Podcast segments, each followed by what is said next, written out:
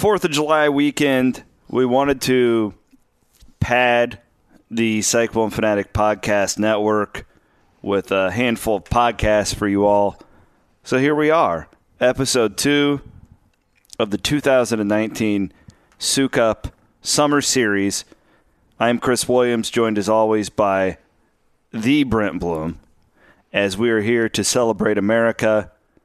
And uh, we're also um, celebrating what will be 10 years at Cyclone Fanatic coming up in July or August. Crazy.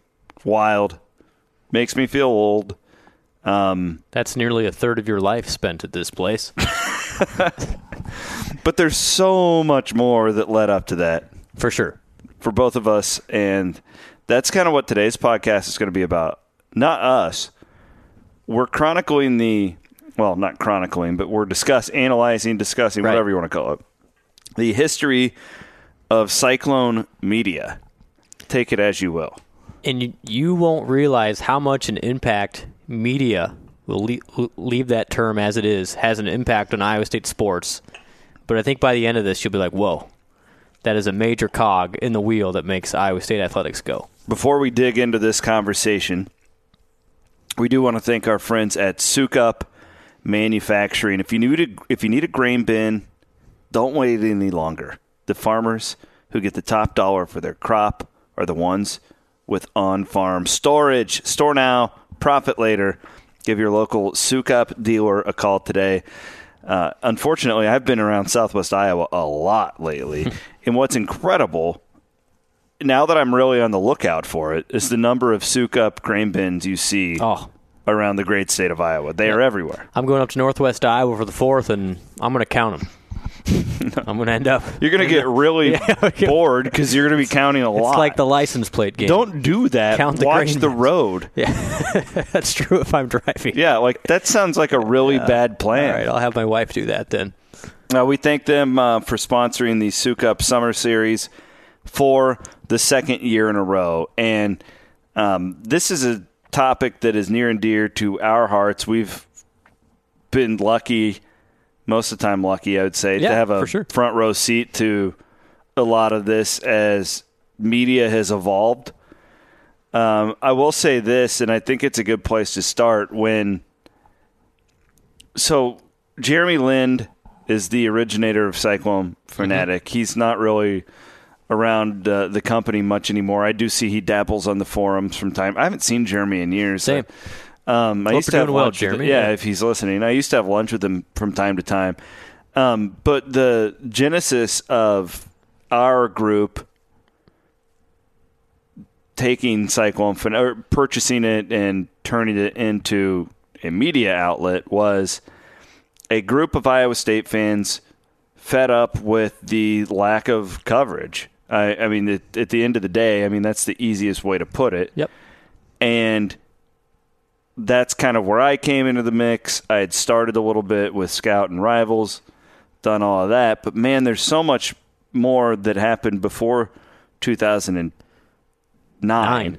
Um, and that's Blum. You're the perfect guy to start this because you grew up really. I grew up in the, with the Omaha media, Yep. and it didn't matter. We didn't have the internet. Mm-hmm. You couldn't watch local Des Moines television. It was all Omaha. If you wanted to follow Iowa State, it was impossible In Southwest Iowa. in Yeah. Southwest Iowa. Did I you mean, even get?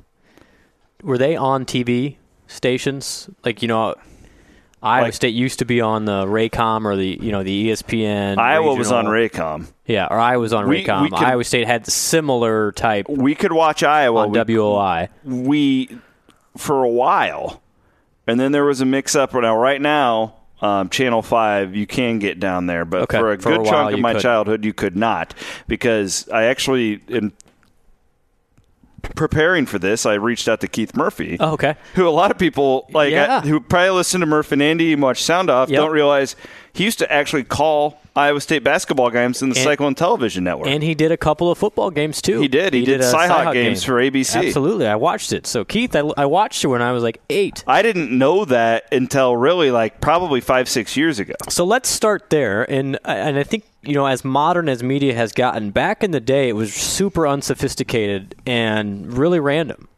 So let's start in the 70s and 80s. And back then, Take us there, Professor well, Blum. There were no, there were really no TV or radio contracts. There were no ex- exclusivity rights for radio stations and TV stations. So essentially, if you wanted to cover the game, you could go cover the game. We both worked at KMA Radio in Shenandoah. For years, KMA would send people to the Iowa State game. I believe Warren Swain. Yeah, would they do would- That. they- he was once the sportscaster of the year. so these you know schools they did not have a play-by-play guy they literally had dozens of local radio stations that would all set up shop at um, you know what cyclone stadium at the time or kinnick stadium at the time or carver hawkeye or hilton coliseum if you if you wanted to and you had the and i'm sure they charged them a fee of, of some sort but if you wanted to broadcast the game you could go broadcast the game similarly for tv for a while there was no exclusive there were times where Iowa State games were covered by both, and it was rare because they weren't on national TV really at all, covered by ESPN plus the local. So they did not have this, you know, entity that controlled media rights. It was really kind of free for all. If you wanted to cover it, you could come cover it, and that's kind of the interesting start of, you know, college sports was really small. And, and, and professional sports were also, I mean, media wise, it was it was not sophisticated at all. Um, it was just kind of an afterthought. Media rights were. It was like, well, if you want to cover it, sure, we'll take the extra, you know, interest in our program, but it was not controlled from a central outlet like a conference or like the school. So it was uh, it was a new it was a different time. It was a really simple time. So that's why like Pete Taylor, Iowa State eventually consolidated a little quicker than Iowa did, I think. But they did. Um, Iowa was the last holdout in the Big Ten because the only reason I know that is Scott Dochterman Just just, that- wrote that piece about it in the Athletic. Yeah, so uh, you know, eventually Pete Taylor was kind of the one voice, and he was at a 1350 So KRNT. he was the first voice of the Cyclones, yes, like It- the when it came together. when it first came together, and this was, I think, the late. so we've only had two: um, Pete yeah, Taylor and John. Essentially, yeah. I mean that just the solo guys, absolutely. But it was the point being, it was a really simplified version of how those media rights works, and it's completely changed. And college sports has changed with it. I read in that Dochterman piece um, to show a difference in the financial aspect of this. Yep. Something like Iowa was charging those stations each like fifty thousand dollars a year. Okay. And they could broadcast every game. If you think about that compared to today's money. And I think Iowa State had really two or three. yeah. I mean, in, in it was the, probably KMA. It was KMA. It was uh, KRNT, I think. Yeah. Eventually became KRNT, and then uh, Ames, KSI, I think, Yeah. covered some I wouldn't too. be surprised maybe Fort Dodge did every once so in a while. when I grew up, and let's just kind of move this along here. When I grew up, I Iowa State was not on TV very much. Like you had to listen to the radio, and that was Pete Taylor on um, thirteen fifty, and or when basketball wise, they had a couple of games on Channel Five, and then kind of that Big Twelve network, which was really just um, you know that ESPN Plus package. But Iowa State did not make much money on that. Um, just let, let's throw it back to even 2000, which wasn't that long ago. Iowa State from the Big 12 conference, which includes the media rights, made roughly three three and a half million dollars from from media Which is just I mean now they're upwards of thirty million. Now, now uh, North of that. yeah, it's way north of that. Yeah, I mean media rights. The Big 12 as a whole, I think next this year will be over 40 million. Yeah. rights is probably you know 75 percent of that or more. But back in 2000, I mean, the main driver for media was really to try and get interest in your program if you're if, from an Iowa State perspective. So that was to drive ticket sales. Ticket sales was the biggest part of the budget. Now it's it's really a small potatoes compared to the media rights. And so I think the media landscape has altered the way college sports operate completely. It's a totally different ballgame than even in 2000. Yeah, so back in the 90s, it was you, you listen to Pete Taylor. Iowa State would be on TV for football, usually against Iowa and Nebraska. And Yeah. that wasn't even always the case. And you just you just listen to the radio. And Iowa State it radio wise was controlled by the Cyclone Radio Network, which was the name of it, but it was really an, an entity um, out of Des Moines that eventually became Clear Channel. So that's actually what Eric Heft did for a living, Mm-hmm. um, and still kind of does that as well. Is he sold the the sponsorships for the network? So that was based out of the same building that I go to every day with KXNO. Yeah, correct? eventually. So Well, not the exact same building, but they were all like they that were, group. They were all together. Yeah. So this now we're talking. We're going late '90s into the early 2000s, and then Clear Channel would eventually become. Uh, well, it didn't become that, but Learfield Sports would purchase Iowa State's rights, and then that eventually turned into Learfield IMG in the past year. So how that has changed. So back in 2000, you know, Iowa State would get probably less than a million dollars or so from Clear Channel to have the radio and then uh, the the TV package as well was included in that. And that was not Clear Channel, but total was about a million dollars. So now what Iowa State does is they package the rights to the tier three rights is what we know them as, but that also includes for Learfield is radio, so the Cyclone Radio Network, Cyclones TV, all the in stadium and in arena signage. Learfield controls all of that. So if you notice, if you're in there and you're you're hearing or you're watching on Cyclones TV, it's very similar advertisements because that's how they market this thing.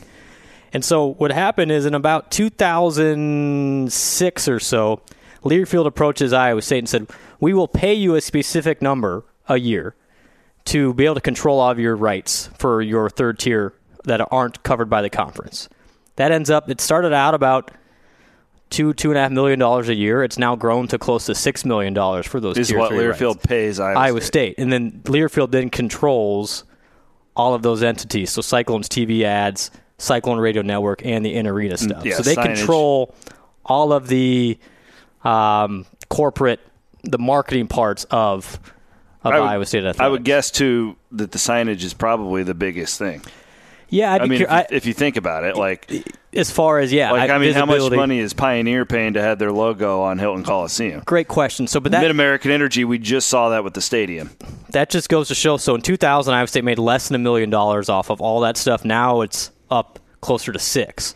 So this is the growth we're talking about of just Cyclone Radio Network, just Cyclones TV, that third tier stuff, and that doesn't even include the Big 12. The Big 12 um, has been fascinating.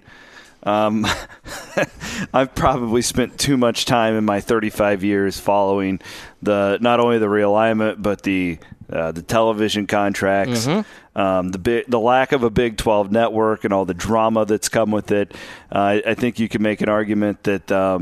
I uh, I always think the Big 12 network and the Longhorn network argument it's one of the more fascinating ones in sports to me because there's so much ire towards the Longhorn network yet without it I think there's a strong case that the Big 12 in its current form does not exist. I don't think Iowa State is in the Big 12 if the Longhorn network didn't exist. Look at what Connecticut's doing right now. Yeah. There is a strong possibility if and again, Iowa State's not Connecticut. There's a little more size to Iowa State and, you know, more of a brand I think in a way, but Connecticut may is is in talks of either dropping out of FBS or maybe completely dropping their football program because the, their inclusion in they never got into a big Power 5, then they went to the American and now they're like, this is awful. We don't want to be here. It ruined our entire basketball program. We need to go back to the Big East where we had it good. Mm-hmm. Well, the problem with that is that's not a football. Correct. So now you're you're base, you're with the Villanovas and Georgetowns and you're Villanova- exactly. So that's that, that's and for them maybe that's best for them. But that's how it, it, it's funny if you look at Iowa State's budget, it turned a sharp corner at the realignment crisis. So in the end, Iowa State has benefited. I mean, exponentially over what happened It's the haves and the have-nots. It is. And luckily, Iowa State was one of the haves. completely. Because if it goes the other way, I, I don't know. I'm not I don't doing know what this. happened. Don't, no, I, it's I, I, I remember the wife and I had just gotten married, and I think I've told. The, I don't want this to turn into a realignment podcast. No, but, but, I, it, it literally it, it goes hand in hand because the the media was the reason why the Big Twelve stayed in its current form. I do remember saying to my wife, she didn't understand, she didn't pay attention to any of this, and I do remember saying to this, if you know, if this goes the wrong way, I'm likely going to need to find another job. Mm-hmm. Uh, maybe not immediately, but you could see the if Iowa State's in the Mountain West, um, there's a lot of things that are going to be changing around here. so even back in in two thousand as, as as early as two thousand six, Iowa State had four games on TV, Yeah. and one of them was on MC22. Seriously. Yeah. That wasn't that long ago. No. The MC22 game was that the in 2006 UNLV where That- there was no. like the fight. That that game was uh, no, it was the Toledo game. Oh, the Toledo the Yeah, opener. Yeah. Yep. Uh, 40, 45, I, 43, I did sideline for that. I was a sideline. That's reporter. right. That's yeah, I was a sideline reporter that. in that game. Yeah, but I mean that, and that was coming off Iowa State had made back to back bowl wins, so it's not like Iowa State was a bad program. That's the reason they weren't on TV. They're just the inventory wasn't there, and it was a free for all still. And the Big Twelve contract at the time is you got paid if you were on TV, and so Texas and Nebraska, and that's the reason why Nebraska got fed up eventually is it was it was tiered. So if you were on TV, national TV more like your Texas and Oklahoma and Nebraska, Nebraska had it good back they did. You got way more money than your your Iowa States of the world that weren't on national TV as much. Think about that. 2006, four of the 11 or 12 games were, were nationally televised. That's it. I, I, I, at the top of my so this was the Big Twelve. What was interesting at the time, they were the only league that didn't split media rights equally among schools. Correct. Correct. Yes. So yeah. so, So yeah. like Texas, let's just throw out an arbitrary number, was making fourteen million dollars a year. Off of TV. Yeah. Yep. Where Kansas and Iowa State were making three. Three. And that's just how the conference operated. And I- that that might be a little bit exaggerated, but it, it, It, well, it's not far it's not off. far off. Though, I. I know it's not far off because I do remember going through those numbers back in the day, and that the Texas and Nebraska. I always remember those two were the highest. Yeah. this was really bef- right when Oklahoma was becoming a national power. I want to say maybe. Uh, yeah, I mean, you're, you're, they would have won it, but they yeah. but Texas and Nebraska We're still, the, two big biggest brands. Yeah. yeah, in the conference. But that's why the media rights be- were such a big deal because ever since 2010 is when that hit, and uh, and the Big 12 got the guarantee from ESPN and Fox that they were going to sign this. What was it at the time? A 13 year. I don't remember what exactly the length of the contract it was was. a 13 year grant of rights. That saved it. It provided stability one, but then uh, revenue wise, it's like boom explosion. And if you if you market for Iowa State, so 2010 Iowa State's budget was like close to 40 45 million dollars somewhere in that neighborhood. Now it's it's north of 85 million. Almost so ticket sales yes, they've gone up. Uh, uh, fundraising has gone up quite a bit. But but the majority of it is the media rights. And like I said, this year Iowa State's going to get 40 million from the Big 12, and that's six to seven million from the Tier Three. So there's 47 million of around the 85 million dollar budget that is based on Media alone. conference affiliation and media. Yeah, crazy. So let's talk about the other stuff uh, because this is where I that I think is the most interesting Yeah. thing that doesn't really get talked about a lot, and that's just the evolution of the rest of the media Mm-hmm. That that covers Iowa State. When I say evolution, evolution isn't always for the better. Um, I remember when we were in college, you know, and we were both aspiring. You, I wasn't really an aspiring sports journalist. I wanted to be with in NASCAR. Like Okay. that was really That was what I. goal? I was wanting to get some licks broadcasting, but I really, I, I never ventured out to be a Cyclone fan site guy because Yeah. there was really only two websites at the time. There was CycloneNation.com, and which there was pretty new. yeah, and it was the smaller. And it was more the of a two. magazine with a message board. Correct. Yeah. And then there was Paul Clark's CycloneReport.com, which is still around Yep, today. which originated again as a message board, and it eventually rivals rivals it and into content. Yeah, Yeah. and still going on today. Um, I remember at those days, the Ames Tribune, uh, the local newspaper there, they they had at least four, I think, five sports writers. on the staff. I think Yep. at the time. Yep. Well, Uh, at least two that were dedicated. They had a wrestling Two- beat writer. yeah. I remember him. yep. Um, they had Two like- that were at every single press conference. yeah, and then they had Maybe two three. preps. Yeah, had Two or three guys. preps. Yep. Um, I remember with the Des Moines Register. So you're talking 04 to 07. 03 to 03, 07. somewhere in there. Yeah. Uh, the Des Moines Register probably had at least twice the amount of its sports staff that it does, probably more. I have Yeah, not crunched prob- the numbers, but the crunch They is- had a horse racing and women's basketball guy. Yeah. Think about that.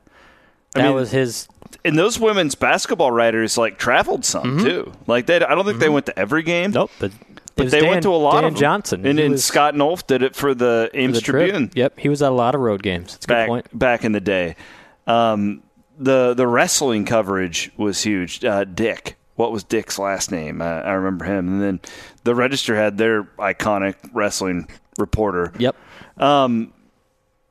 Yet when we would go to a press conference, so let's go. I took my first job uh, at Cyclone Nation uh, for Scout. So I, Steve Deace was my boss. Um, and John Narciss, believe it, God rest his soul. Yep. Yep. Um, Those were the two. yeah. They found. They found. How did they find you? Do you remember that? Because well, because you and I both had a, a column in the Iowa State Daily. I Yeah. think I had Thursdays and you had Tuesdays, and at first we hated each other. we did. Uh, my first beat with the Iowa State Daily was the sports clubs. my first story, my first published story was about the Municycling Club. Not unicycling, municycling. These Man. these these imbeciles Started deep. They would go out into the woods and unicycle. S- swear to God, uh, that that was my first de- beat. quick detour. The uh, junior college defensive back who got in trouble. He pushed over a unicyclist. Josh Hargis. You remember yeah, that story I- I in the Union, like down the stairs Yeah. in the Union. How could I forget that? Uh, it was that was one of the guys I was covering. I'm kidding. Um, my second beat was golf, men's golf, Wow. which actually it was a terrible beat. The coach was really mean. Like it was a good learning opportunity. Yeah. I'll put it that way.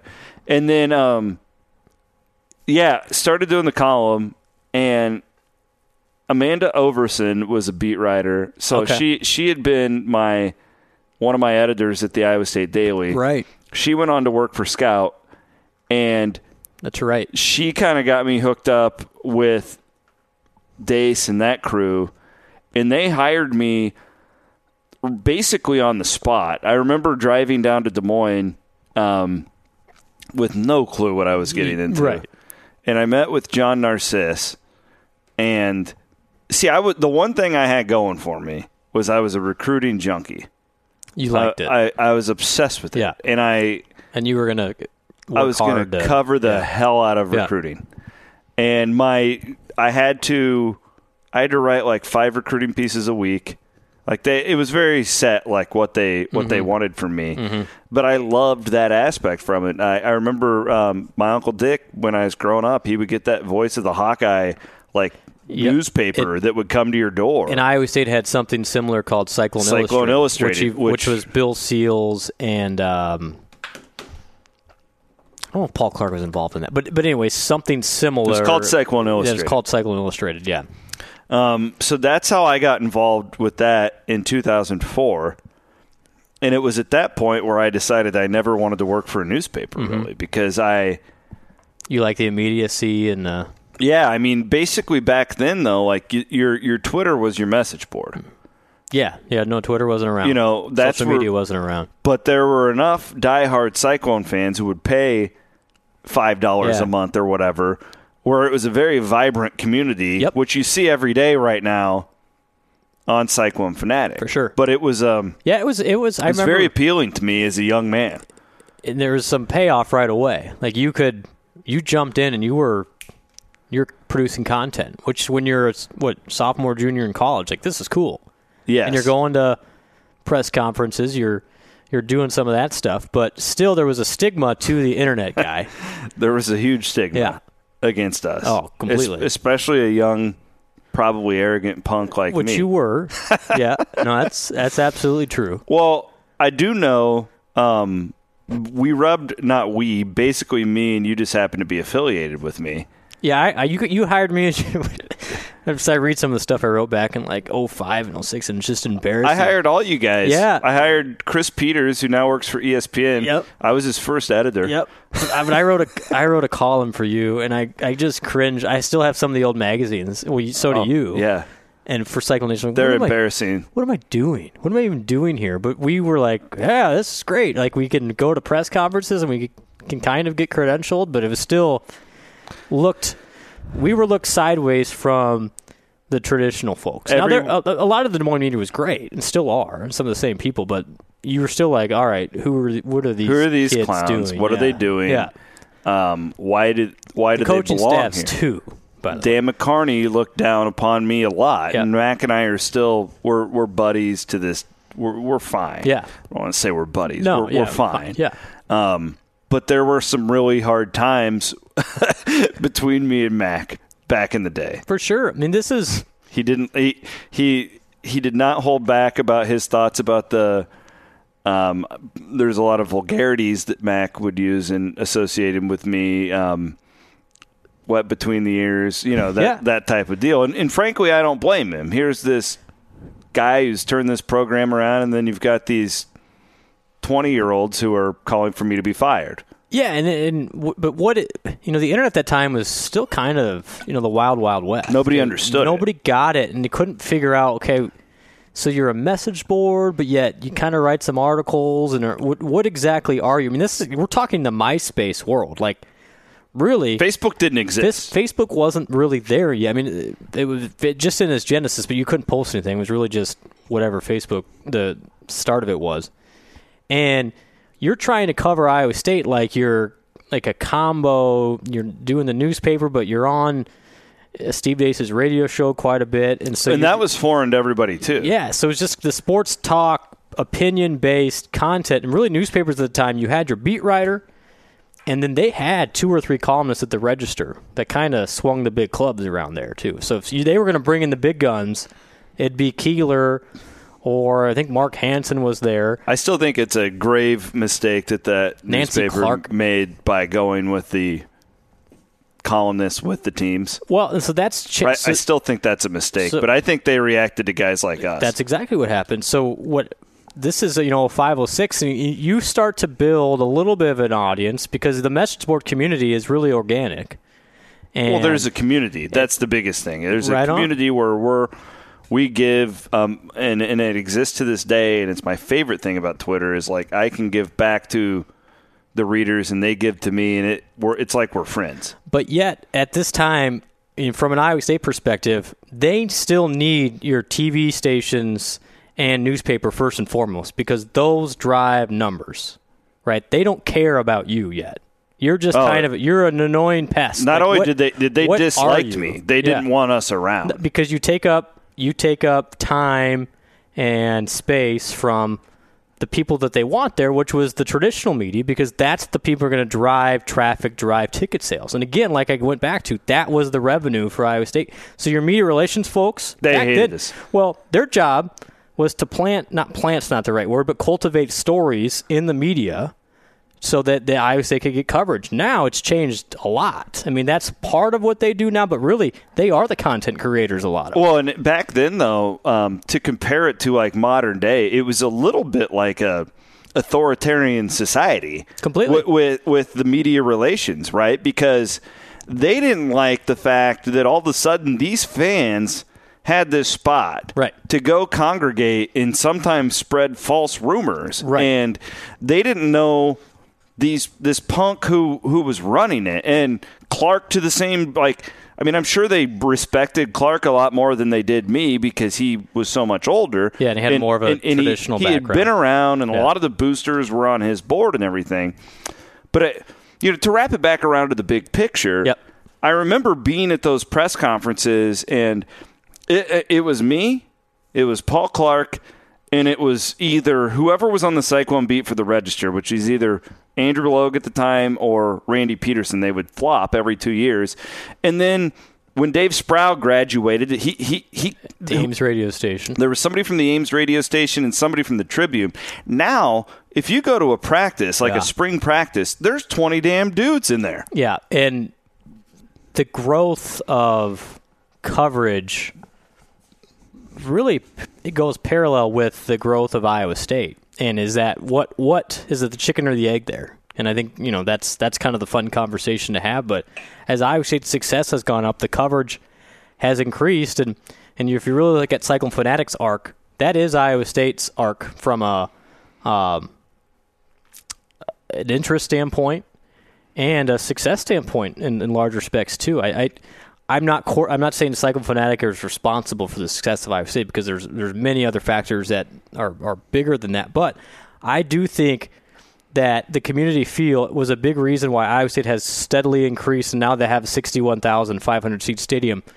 Do they do that without Cyclone Fanatic? Uh, Maybe, but I think that was a big help of really having an outlet for Iowa State that says, this is us. And now look around. Iowa State, I think statewide, probably gets close to 50 50 coverage. I mean, it's. Oh, I think so too. Um, you know, to answer your deal on why there's more reporters, I I think this is a fascinating conversation to have, and I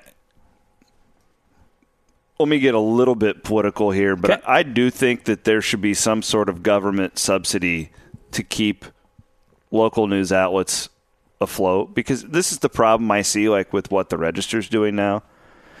Um so like should you cover things based off of traffic and chasing revenue or Right. should you should you or should the the city like in what's going on dictate what your coverage is because like to me like the iowa barnstormers just had a playoff game and the register didn't cover it um, is that right or wrong well from a business standpoint back in the day they'd put out the sunday paper the big peach is what they call it Okay.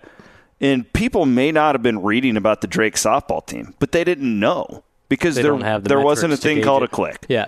now they they've covered enough barnstormer games to know that there's just not that much interest in it so they ignore it well that's not for the betterment of the community mm-hmm. in my opinion but i also can't blame the people at gannett and the register because their staff's been cut in half and they have to make a living and put food on the table too.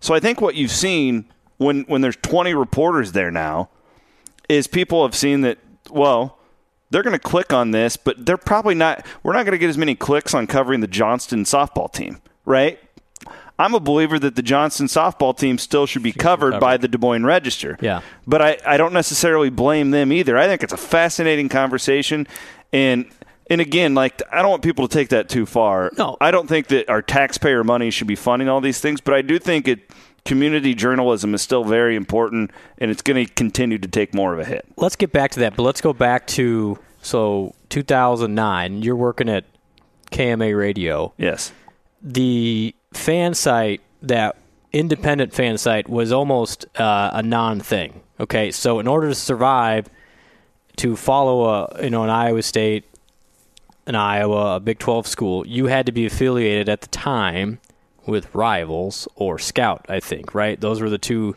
Yeah, the two two four the wasn't there yet. Two four seven, but you had to have that subscription model Correct. where people are paying seven to ten dollars a month to get the scoops, yes, and yet you get a call. You're working. You're you're doing well because I worked with you for a year at KMA.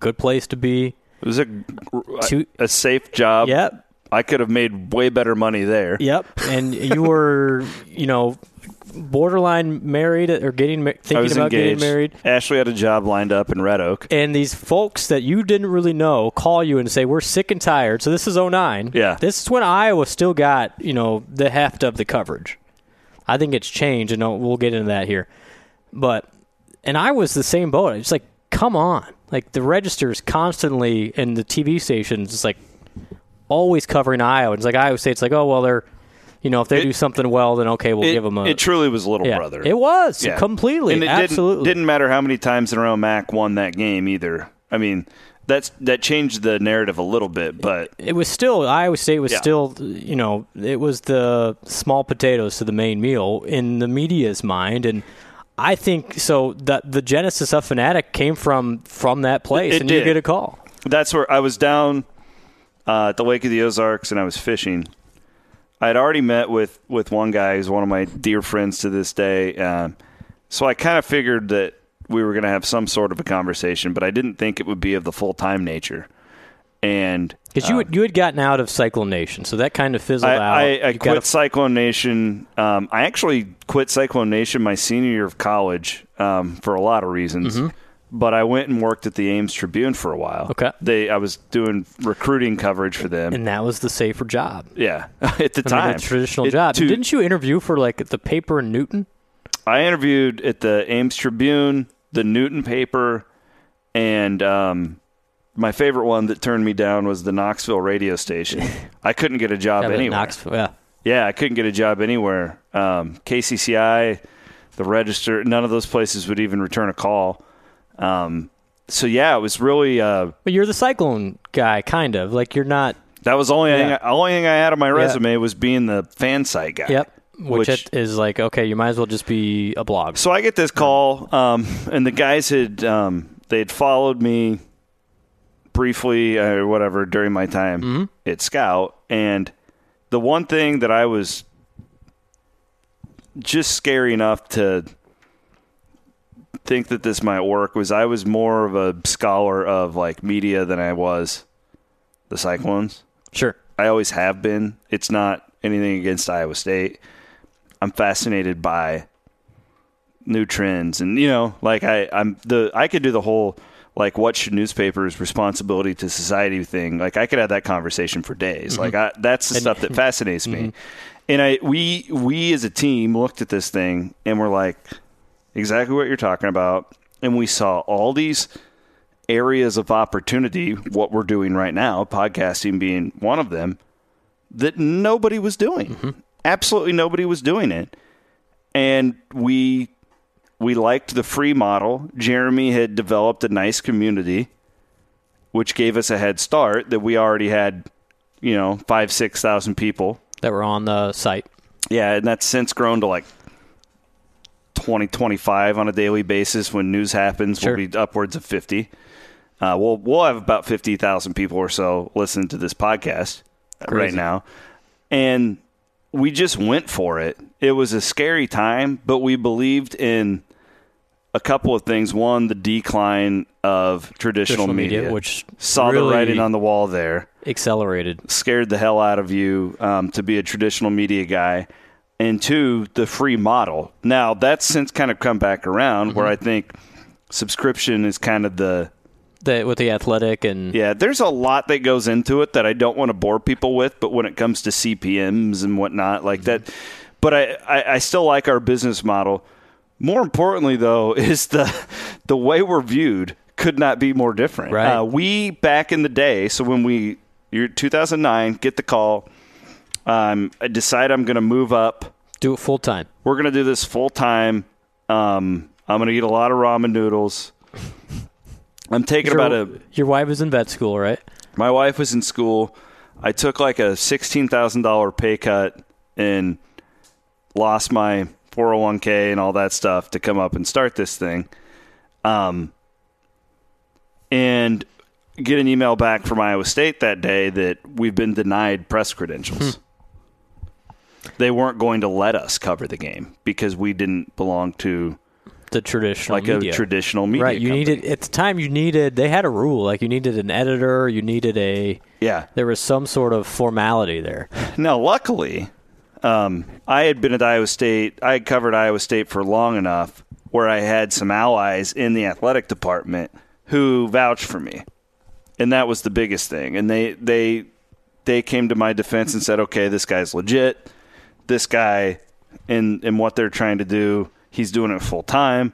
And now that's the deal. Like, if you want to do it, if you want to cover games, if you want to be credentialed, this has to be your full time Full-time, job, okay. which I, I think that our site probably had a lot to do with. Yeah, for sure. It, yeah, so this is 2009, and again, it's you know your media's, your newspapers, your TV stations, and radio. That was that was, a, and you you had your your established sites like Cyclone Report, mm-hmm. and uh, the Scout site was still around at the time, but I yeah, think Twitter really killed those those subscription sites. Well, and and right. So again, Twitter was brand new, and, and that's that's the thing. Like to watch news or to get news, it was still you're you're waiting for the ten o'clock news, or you're getting it the next morning in the paper. Yeah, Des Moines Register.com was around, but it was- still wasn't. You weren't driving a whole lot of numbers there, and social media was so new that I mean the scoops that you got, you know, you had to be a subscriber or you had to wait until the story came out and it could be that night or you know days later. well, and the Or that- demographic changing is huge. I mean, right, but People Fanatic, people die. Fanatic hit at almost the perfect time from a media standpoint because you were able to take risks but had established enough that people would follow along. And it's crazy to me that you look at what you did then, and now the traditional media has almost flipped back around to cover teams like fan sites. Which is, which I think is a vast mistake that they're doing. I would agree, but if you look at some, even in the state of Iowa here, it's strange the type of coverage the schools can get now. Um, and I, I, don't blame the reporters that do it because that's no, what gets the numbers. I get it. Like, yeah, I don't blame Randy Peterson, and I, I just think like the one thing that where I just thought like, man, they missed was when the Big Twelve missile crisis was going mm-hmm. on. Like, our paper was the only one that wasn't down covering that. Which is crazy. And, and yeah, you know what I mean. Like, I, in my opinion, that might be the single biggest story in the history of Iowa State athletics. Yeah, honestly, I, like because if, if that goes could, the other way, it's over. Yep, it's over. Like this whole thing is done. Yep, and no, I, I, and I just remember at the time being like, man, like we're missing you got to be here. more invested in this mm-hmm. thing. And it wasn't. Again, I don't want to blame anybody it's not the reporter's fault. I can tell you that. So if you're all like, "Oh, he threw Randy Peterson under the bus," no, I'm absolutely not. Whoever is his boss at the time, and whoever was that guy's boss writing the check, that's who was to blame. So what what do you think was the biggest key for Fanatic from your perspective? Because you were a one man shop. Like it was you. I mean, I was helping you out a little bit. I'd write a column every now and then. Um, I, I had a day job, and I still do. Like I don't do. Some people, oh, you're you write for. No, I have a day job and just kind of help out freelance yeah. with some other things. But I think it was two things. I think it was one, Jason Luch, our owner, um, our our ownership team. There's four of us. We were in the parentheses there for a long time, and we were patient with it because we believed in what we were doing. For those non-business folks, you were losing money. We were losing money. Yeah. Um, two is I think that we because of our we didn't have this bureaucracy ahead of us uh, on top of us right? We were independent and we were quick we could make quick decisions. And i think the fact that social media came around and became as prevalent as it was for media at the time we didn't have to have six board meetings to make a decision on how we wanted to use twitter. Mm-hmm. i mean it was literally me yep in my apartment in urbandale yep and that was it. I mean, I didn't. Jason and those guys, they didn't really ever question me. They just we just did it. And I think that being lean was our biggest advantage at the time. And I didn't have to cover every. I didn't have to cover if um, you know the backup defensive lineman um, was underage at a bar. Yeah, I didn't waste you my didn't time with that. that. I was covering yep. what people wanted to read because we weren't doing hard journalism, and I think that that freed me up to do more recruiting. I mean, that's really where it started. We were breaking recruiting stories. Yep. We were the first to really use Twitter and start breaking news on Twitter, feeding it back to the website, and it valued the brand. It built the brand's value up more than it necessarily did the the numbers on the website. But I think that that all is paying off today. Yep, and and you were. I mean, you're not going to give yourself credit, but I will. But you were one of the pioneers in that regard of using social media and now all the main sites do that, right? Like your national sites or, everything. You know, a lot for a while, ESPN would not put their proprietary stuff on social media. No. Now they now they do. I mean, now they have Woj who's dropping bombs all over the place. But you kind of saw what was happening, and, and also in the podcast world, which has really taken off. I think in the last three years uh, uh nationally. Mm-hmm. But when we, record our first podcast in 2009 or 10 like it was shortly oh, after before started. that. We did we did oh we did one we did. That's that's right. But we started first on fanatic uh, we, we started it on KMA that's right. Blum and I actually this is we forgot were, about that. we were cyclone free agents at the time. Yep. I because I wrote people don't a lot of people don't know this. I worked for Paul Clark for like mm-hmm. two years. Um, but Blum and I were we were when we were at KMA there towards the end we were free agents and we started our own like we called it a pod. Yeah, blog. I don't know if we called it a podcast, but, but we had an audio yeah, blog. We yeah. st- an audio blog That's where right. we would just Forgot turn on the mics and we would talk about the Cyclones. Yep. That's funny. That, but it just it's interesting. So I think it, it happened at a great time, and then you've built up credibility, and it's weird almost that you know I'll go around and see Iowa State folks all over the country, and you know I almost think Fanatic has now more credibility as the fan site than some of the traditional media.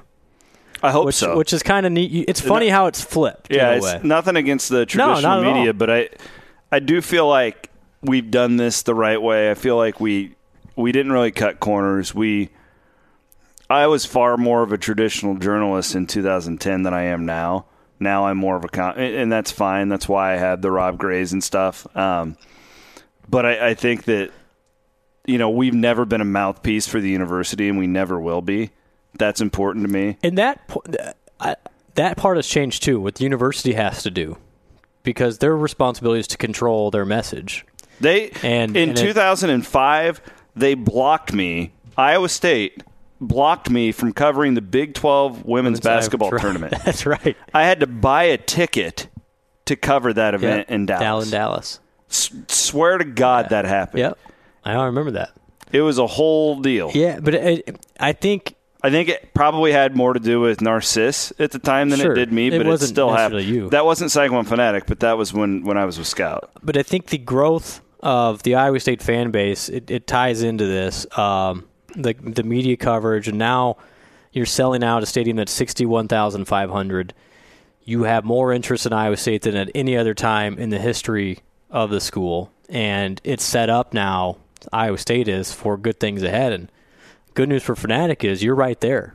Like you are the the entity that's been there. I mean, you and Randy Peterson have probably been, in Paul Clark, okay, have been probably been Well, let's be. Paul's really he doesn't do much anymore. Yeah, but- like his the site's still there. Sure. Um, But I think we don't see much of him, which is in the day-to-day stuff. I like yeah. Paul a lot. But but I think it, it's wild that you're you've now been around 15 years, and it, I, I'm I'm curious what you think the next 10 years will look like because obviously, like we talked about to start, from a TV network standpoint, that's going to be a big issue when that's up. Okay, what's going to happen there? I think that's the the biggest question for media, and then from a local coverage standpoint. If newspapers continue to go the same way, I mean, what does it become even more splintered off? And uh, yeah, it's just Think- a it's a that. fascinating uh, f- fascinating to think about. Hold that thought. I want to give a shout out real quick. We are partnering. I'm excited about this, Blum, and perhaps I can get you to go here with me. Uh, July 25th through the 27th, the Guthrie River Ruckus. Have you ever heard of this? Oh yeah, who's singing? Oh. You ever heard of Chris Cagle? My man, Chris I have. Cagle. I'm not a Diamond guy. Rio, Kip Moore, Mitchell Tenpenny. So we're partnering with them this year. So if you go, good- Tenpenny sang the uh, the sober song. Oh, is that okay? Yeah. I, I'm not much aware I of Mitchell's so. Yeah, work. he's- so- yeah. But anyways, if you go this year, uh, we're sponsoring them, and um, you're going to see Really? like Cyclone Fanatic That's awesome. logos and stuff all over the big screen behind like Chris Cagle. Seriously. Yeah. Very excited for this. Um, and great news uh, for Cyclone Fanatics who want to go. I can get you $15 off tickets. How do you like that? So you go to Guthrie'sRiverRuckus.com. That's Guthrie'sRiverRuckus.com and use the code word Cyclones when you buy your tickets. $15 discount. Boom. Guthrie'sRiverRuckus.com. Code word Cyclones.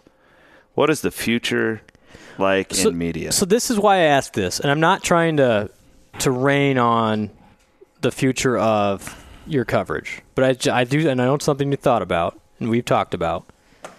But you have now, like just to start, Iowa State gets enough money from the big conference network package and then the third tier rights.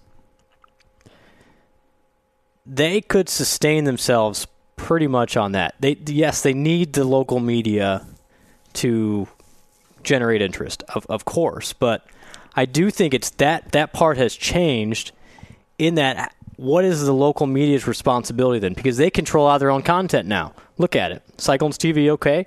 Uh, look at the, the, the stories that the sports information department puts out. I mean, puts out. They're covering. Yeah. They're covering Iowa State like they are a media outlet. As so- they should. So where where do you see the third parties of the world, you, fitting into that along with the traditional media? Because I think I mean, look at Yeah. look at what Iowa State's done. Look what I look at what Drake just hired a guy an, in Admire who was a former TV person to do what Iowa State's doing. I think that's the model for these schools going forward. I'm just curious, where do you think you fit in in that and the role you have to play? Well, the first thing I would point out is I don't I don't really um, separate like traditional media and what we do anymore. I think you throw us all together. Okay. Now we serve different purposes, and you'll never hear me tell people to not subscribe to the Des Moines Register. I want everybody to subscribe to the Des Moines Register because I think it's vitally important for our local community. Same with the Ames Tribune. I encourage people for Christmas gifts to give subscriptions to the local media because we need people. We need a Travis Hines checking the police blotter. Mm-hmm. That's important. We need whoever's at the register covering the city council. Like there's it's vital for our democracy, okay? So I think we all have a spot at the table. I think I know this wasn't your opinion, but the Yeah. way you set the table there, I think you're vastly underestimating people's craving for real analysis and objective analysis and reporting. and I agree. That's why I went Yeah. way hard the other way. Yeah, because I think that uh, human beings can spot a press release from a mile away. And while I think that maybe 20% of the fan base would be fine with just reading press releases all the time, I think that there's a hard reject coming from 80% of Cyclone fans who not only do they they want like the objectiveness and they want but they want some flavor to it. It's entertainment. Like people go to Cyclone games because they love it. They're not reading Cyclone Fanatic on a Tuesday morning because they feel obligated to. They're doing it and they're listening to these podcasts. Like how many people right now raise your hand in your car, keep two fingers, two hands on the wheel. if you're doing this to for entertainment purposes purposes to pass the time. Content is king. Um and it, we're going to continue to find new ways to bring it to you. We're going to be doing our a lot of these podcasts that you listen to now. You're going to be able to watch live on Facebook coming up here in about a month or so. We're about ready to launch the new Cyclone Fanatic app. So when there's a recruit that commits to Iowa State, it's going to buzz you on your Apple alert. Watch. Um, this is all going to continue to evolve. And and while you're right, on Iowa State's been doing this for a long time now. Yeah. Like they've been they've been controlling their own stuff for a long time and the media hasn't gone anywhere. I don't think it will ever they're never going to be able to report on recruiting. And I don't think Iowa State would want that either. I, I don't either. Yeah, I mean, that just But I, and that's the recruiting thing is another thing. Um, there's it's the lifeblood of what we do, and we don't do it as well as we should. It uh, for I'm just a really honest assessment of our website. We need to be better in that area to really thrive going forward. It's got to be a deal where, like, when you look at like what can we do better than everybody else. Um, Halsted is phenomenal at recruiting. I, I've I've been in the game for 15 years. I don't think anybody's covered it better than what Alex has done over at 247. I would highly advise anybody to pay him five dollars a month or whatever it is for a subscription. Um, the podcast thing is just going to continue to grow. I just I don't take the fate, fatal the fatalist approach. I think there's so much opportunity going forward. Iowa State's fan base is going to continue to grow. It is. And there's plenty of room at the dinner- dinner table for anybody. And I can tell you, when you look at our numbers on the website, podcast numbers, and sports talk radio ratings, we just had the best book that we've ever had. awesome. So the It's not go, you're not going anywhere. I just my point is I think that people are craving it more than ever, and I can't see that going away anytime soon. Well, and I think that's you know to kind of put a bow on it. That's the neat part is Iowa State has grown, fan base success, Fanatic has grown. I think they do mirror each other in that way, but I also think the best. no doubt to- we do better when they do better. Oh, completely. Yeah. Yeah, your numbers reflect that. Um, and I, but I think uh, for Iowa State, it's a great time to be a fan in a couple of ways. You've got you've got coverage that you've never had before um, on all angles. It's- Every single game is it's- yeah, televised. It's I mean, never been better to be a fan. It, it really is, and, and for and then the success on the field. and if you don't like me, you can thing. read Randy Peterson. Yeah, if you don't I mean, like Peterson, you can read Travis Hines. It is so cool. Just let okay. Let's let's let's rewind twenty years ago. You're an Iowa State football fan. you get to watch one, maybe two games a year. You listen to the games. A lot of them are ugly. You read them. You read the paper the next day. You watch the 10 o'clock news, and you get maybe a 10 second blurb, and Iowa gets a minute and a half. And now, you want to go. Fo- you want to go find media coverage for Iowa State. You got it. It's everywhere. Every single game is televised in, in one capacity or another. I know Cyclones TV sometimes gets some, some got some gruff for the lack of, but at least it's on TV, which is pretty cool. And everything everything's at your fingertips, which it's it's a great time to be an Iowa State fan. Look and at the, the success register. there too. Yeah, Two beat writers for Iowa, two for Iowa State. yeah, and, and and you can argue with the methods that they do, but they- still the coverage is there. I mean, and and and literally, you guys have content every single day, even during the summer. We try and have a podcast every day of the week. And that, so I think from that, it's it's really cool. Um, and there's a reason why Iowa State has caught Iowa from a fan base. I really believe that. Now, if you can look at alumni numbers and all that stuff, but I think from a general interest standpoint, it used to be probably. Well, I'll just take my kindergarten class for example. It was I was like me and two other people in my 30 person kindergarten class in West Des Moines where Iowa State fans. Now you go to that same elementary school in West Des Moines, it's 50 50, if not an Iowa State lean, I think that in Des Moines. And I think the coverage of Iowa State is a big part of that. Yeah, the success is obviously the ultimate part, but the coverage has grown the Iowa State fan base, and that's only going to get better. I think at some point, because of the way the alumni numbers and everything else trend, it's going to be 50 50 for the foreseeable, future. I want to give credit to um, to Iowa State's really their marketing though. yeah. I And think- that, yeah. Um, and when I say that, it goes everywhere from Pollard and Mary Pink to, you know, like Mike Green with Sports Information. For so long there, Iowa State was giving media exponentially more access to Great its point. programs than Great point. Iowa was. And that was really smart because you had consistently Cyclone. Like I remember, like we we're loosely affiliated with Hawkeye Nation. We're not owned by the same, but we we're two independent websites, and it's Share easier to work stuff. together. Yep. And I remember there talking with Rob Howe for years. Like I had a new spring football story every day. And they had like one run. opportunity. And he had like one or two opportunities all of spring football to talk to coaches. And that was really smart by Iowa State because, you know, we were keeping fans abreast on everything on a daily basis, where over on the eastern part of the state, they had nothing. And it's all feeding the beast. And another thing, too, is Iowa State fans are so damn loyal. And if you guys like the coverage, and if you got to support the, the you got to turn off your ad blockers. Um, if you if you enjoy the products, don't pay for something you don't like. Yep. But if you enjoy the products, you can subscribe to Alex's website. You can subscribe to the Register, to the Tribune. You can give those support, as gifts. Support fanatic advertisers. That's a big part of it too. That's the Yeah. biggest thing. I had a meeting with an advertiser today, and they're they're going to double their spend with us next year because we're the number one referral they've ever had, and this is a real company. This is a company that's been around for decades. They've advertised in every form, and they've never had more referrals than from Cyclone Fanatic, and that like that's why we're here. So if you if you love it, like you got to continue to support Yeah. this type of deal. And I think that's the neat part is this website started to serve the Iowa State fan base, and it continues to do so ten years later. So kudos to you well, and, and what you've done. I know you won't take credit for it, but you obviously are a big part of it. But I, it's neat to see that hard work has paid off. And and by the way, the Iowa State, the success, is particularly the last couple of years in football. It's it's kind of that.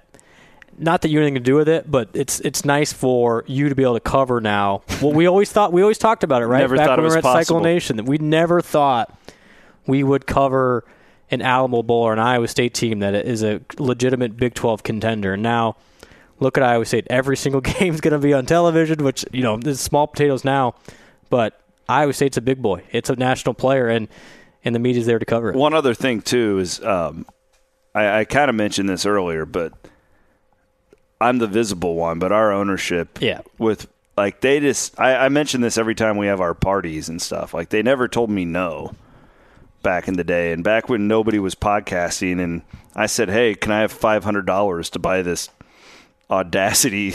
Remember that board that Yeah. always used to die it on us? did. It did. But like, back, you know, they they would do that, and also Jamie Pollard. Um, he a lot of ads wouldn't have, but Paul, I, I think him and the way he viewed, and he used us from time to time. Like I get it. Like it was, Sure, it was a symbiotic relationship. yeah, no, but like, I I think he was so open about all this stuff, and he.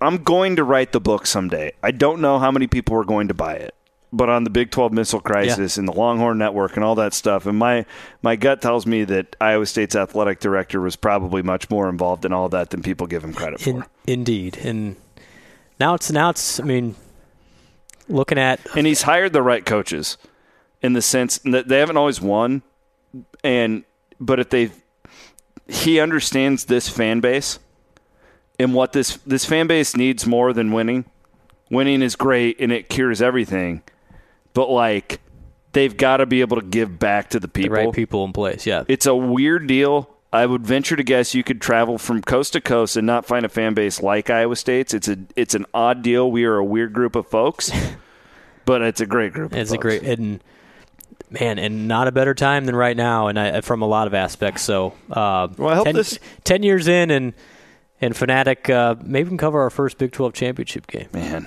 I would maybe I probably would I would definitely cover that game. You can't keep me out of the press box, but it'd be really fun to, to go sit there and hold my daughter and watch that experience Yeah. too. Hey, I- I'm not putting it out of the realm this year for sure. Good Yeah. stuff though.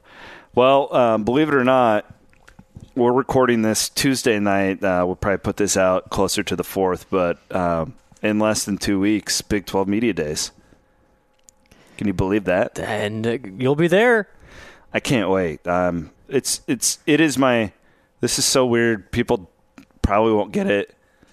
It's my favorite event to cover every year because it's just like everything's fresh, everything's new, and I can sit down for two days and all I do is produce content and about Iowa State football. It's like uh, back in the old days when you first started. I know. That is, I told was you, I- you, you, you, and nobody else. I told Stansbury the other day, um, what did I say to him? I was like, God, I wish I had your job. but it's true. Like, if I could just sit down and write five stories about the Cyclones every day like I used to, God, that'd be awesome.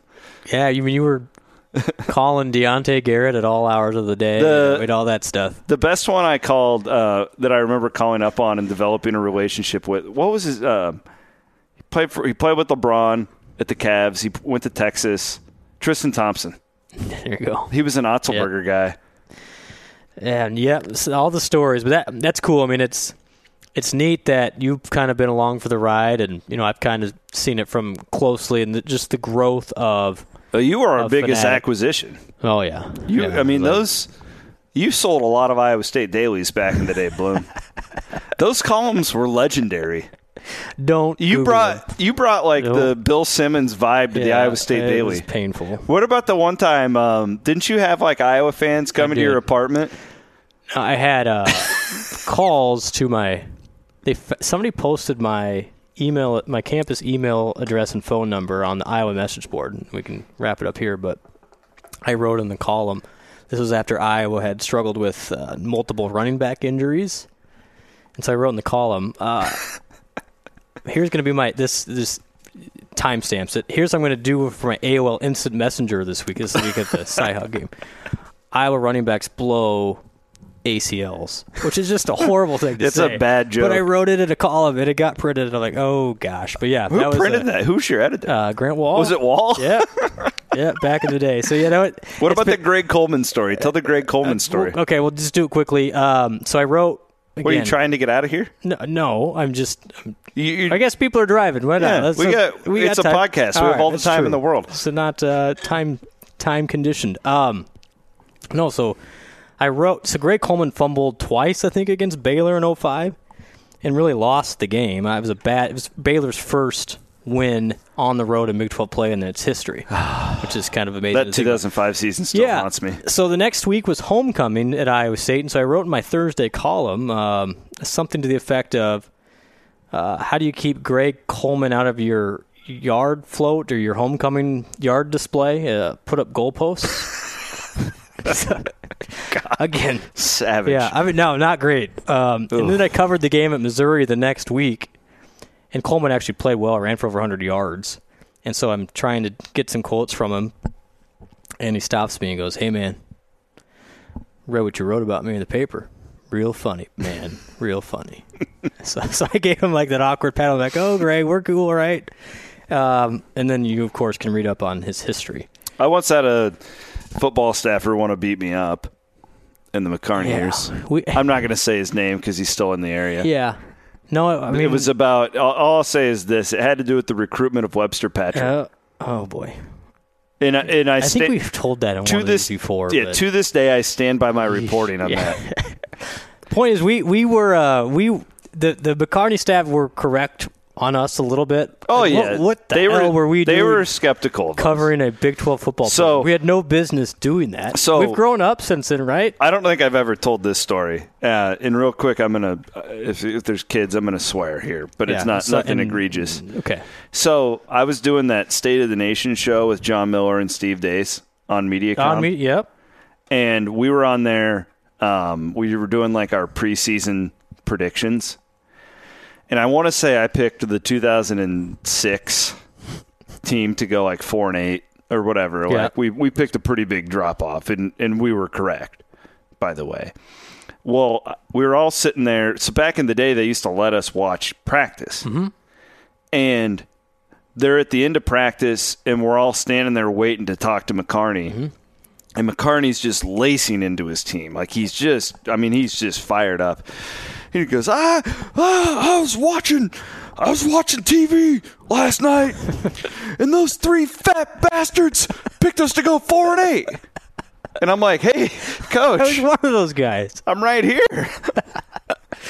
Oh man. He, I, I think Mac hated us there for a while. no, yeah, I, but I then we're good now. yeah, no, it's all good now. But we, yeah, we had uh, probably no business covering it, but No, we really it- didn't. But 15 years later, it's it's fun to look back on of how much uh, everything has changed and hopefully for the better. Well, um, this was fun. I hope it was somewhat educational for the audience. I think so. I think the ultimate message is if you, um, everybody's got it pretty good right now. The old timers know that, Yeah. but man, like, I'm like you, like when people complain about like kick times and stuff because of TV, I'm just, I remember the days of never being able to watch my team. And literally, Iowa State exists because of The Longhorn Network. TV. I mean, it can go It back really to that. is. So Yeah. So don't bitch about the Longhorn Network either. All right. Um, thank you to our friends at Sukup, Souk Up Manufacturing, thank you. Yeah, thank you to them as well. and uh, it's it's great. We love all of our sponsors. It's good to have a supporter like Sukup, though. They're all over everywhere at Iowa State, and it's nice to know that some of those people care about what we're doing here Indeed. as well. So thanks for listening. Have a very safe Fourth. If you're going to have some um, parties with your, you know, fireworks and stuff, just don't be an idiot. Just don't be an idiot. Thank you. Later.